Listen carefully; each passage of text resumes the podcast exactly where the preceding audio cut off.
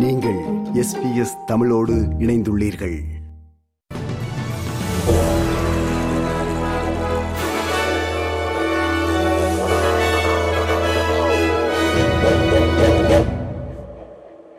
நேயர்கள் அனைவருக்கும் வணக்கம். இன்று அக்டோபர் மாதம் இருபத்தி ஏழாம் தேதி வெள்ளிக்கிழமை.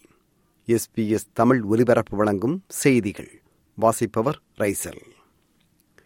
காசா பகுதி மீது இஸ்ரேல் நடத்தி வரும் வான் தாக்குதல் தொடர்கிறது. மேலும் காசாவின் வடபகுதியிலும் இஸ்ரேலிய ராணுவம் தரைவழியாக நுழைந்து தாக்குதல் நடத்திவிட்டு திரும்பிவிட்டதாகவும் முழுமையான தரைவழி தாக்குதலை தாம் துவக்குவோம் என்றும் இஸ்ரேல் கூறுகிறது. இதற்கிடையில் இஸ்ரேல் நடத்தும் தொடர் தாக்குதல்களில் பாலஸ்தீன மக்கள் ஆயிரக்கணக்கில் உயிரிழப்பதற்கு பதிலடியாக தாம் இஸ்ரேலிய பணைய கைதிகளில் ஐம்பது பேரை கொன்றுவிட்டதாக ஹாமாஸ் அமைப்பு அறிவித்துள்ளது. ஹாமாஸ் அமைப்பு சுமார் இருநூற்றி இருபது இஸ்ரேலர்களை பணைய கைதிகளாக வைத்திருப்பதாக நம்பப்படுகிறது.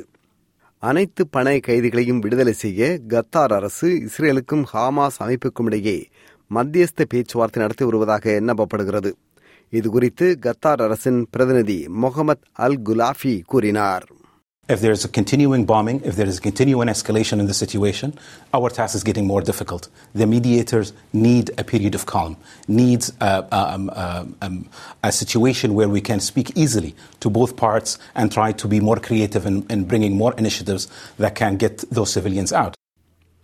America சென்றுள்ள பிரதமர் ஆந்தனி அல்பனீசி நேற்று அமெரிக்க காங்கிரசின் சபாநாயகர் மைக் ஜான்சன் துணை அதிபர் கமலா ஹாரிஸ் வெளியுறவுத்துறை அமைச்சர் ஆந்தனி பிளிங்கன் ஆகியோரை சந்தித்து பேச்சுவார்த்தை நடத்தினார் குறிப்பாக கமலா ஹாரிஸ் அளித்த அரசு விருந்தில் அல்பனீசி கலந்து கொண்டார் சீன அமெரிக்க உறவு மேம்பட ஆஸ்திரேலியா பங்காற்றும் என்று பிரதமர் ஆல்பனீசி குறிப்பிட்டார் With global interests, we understand the value and importance of dialogue, which is why Australia strongly supports the Biden administration's efforts to maintain those open lines of communication between the United States of America and the People's Republic of China.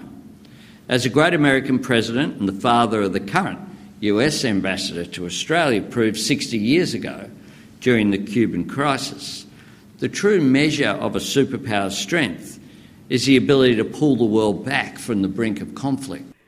இதற்கிடையில் தென் சீன கடலில் Philippines கப்பற்படையுடன் மோதல் போக்கை சீனா கடைபிடிக்கிறது என்றும் அதை America கடுமையாக எதிர்க்கும் என்றும் ஆஸ்திரேலியாவில் உள்ள அமெரிக்க தூதர் கேரலைன் கெனடி கூறியுள்ளார். குயின்ஸ்லாந்து மாநிலத்தில் மவுண்ட் ஈசா பகுதியில் காட்டுத்தீ பரவும் அபாயம் அதிகரித்திருப்பதாக கடும் எச்சரிக்கை விடுக்கப்பட்டுள்ளது. இந்த பகுதியில் உள்ள மக்கள் இடம்பெயருமாறு வேண்டுகோள் விடுக்கப்பட்டுள்ளது. மேலும் பிரிஸ்பெயினின் மேற்கு பகுதியில் குறிப்பாக டாரா பகுதியில் பற்றியெறிந்த காட்டுத்தீ காரணமாக இடம்பெயர்ந்த மக்கள் இந்த பகுதிக்கு இதுவரை திரும்ப இயலவில்லை. இந்த பகுதியில் ஏற்பட்ட கடும் காட்டுத்தீயினால் இருவர் உயிரிழந்திருப்பதும் சுமார் பதினோராயிரம் ஹெக்டேர் நிலங்கள் தீயில் கருகி நாசமடைந்திருப்பதும் குறிப்பிடத்தக்க அம்சங்கள். அமெரிக்காவின் லிவிஸ்டன் என்னுமிடத்தில் ராபர்ட் கார்ட் என்பவர் நடத்தியதாக நம்பப்படும் துப்பாக்கிச் சூட்டில் குறைந்தது இருபத்தி இரண்டு பேர் உயிரிழந்திருப்பதும் அறுபது பேர் வரை படுகாயமடைந்திருப்பதும் அங்கு அதிர்வலைகளை ஏற்படுத்தியுள்ளது. ஆஸ்திரேலியா எப்படி துப்பாக்கிச்சூடு படுகொலைகளை தடுக்க துப்பாக்கி கட்டுப்பாட்டை கொண்டு வந்ததோ அதுபோன்று அமெரிக்காவும் நடவடிக்கை எடுக்க வேண்டும் என்று அமெரிக்க துணை அதிபர் கமலா ஹாரிஸ் பிரதமர் ஆந்தனி அல்பனீசியை சந்தித்த பின் செய்தியாளர்கள் மத்தியில் பேசும்போது வலியுறுத்தினார். நியூ சவுத்வேல்ஸ் மாநிலத்தில் கோசியாஸ்கோ தேசிய பூங்காவில் சுற்றித் திரியும் பலாயிரக்கணக்கான குதிரைகளில் சுமார் மூவாயிரம் குதிரைகளை மட்டுமே விட்டு வைத்துவிட்டு மீதியை வான்வெளி துப்பாக்கிச்சூடு நடத்தி கொன்றுவிட நியூ சவுத் வேல்ஸ் அரசு முடிவு செய்துள்ளது. இந்த குதிரைகள் பூங்காவில் உள்ள பிற உயிர்களுக்கு அச்சுறுத்தலாக இருப்பதாக அரசு கூறுகிறது.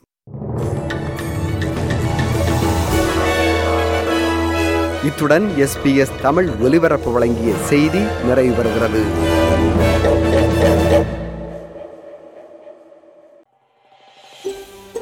இது போன்ற மேலும் பல நிகழ்ச்சிகளை கேட்க வேண்டுமா?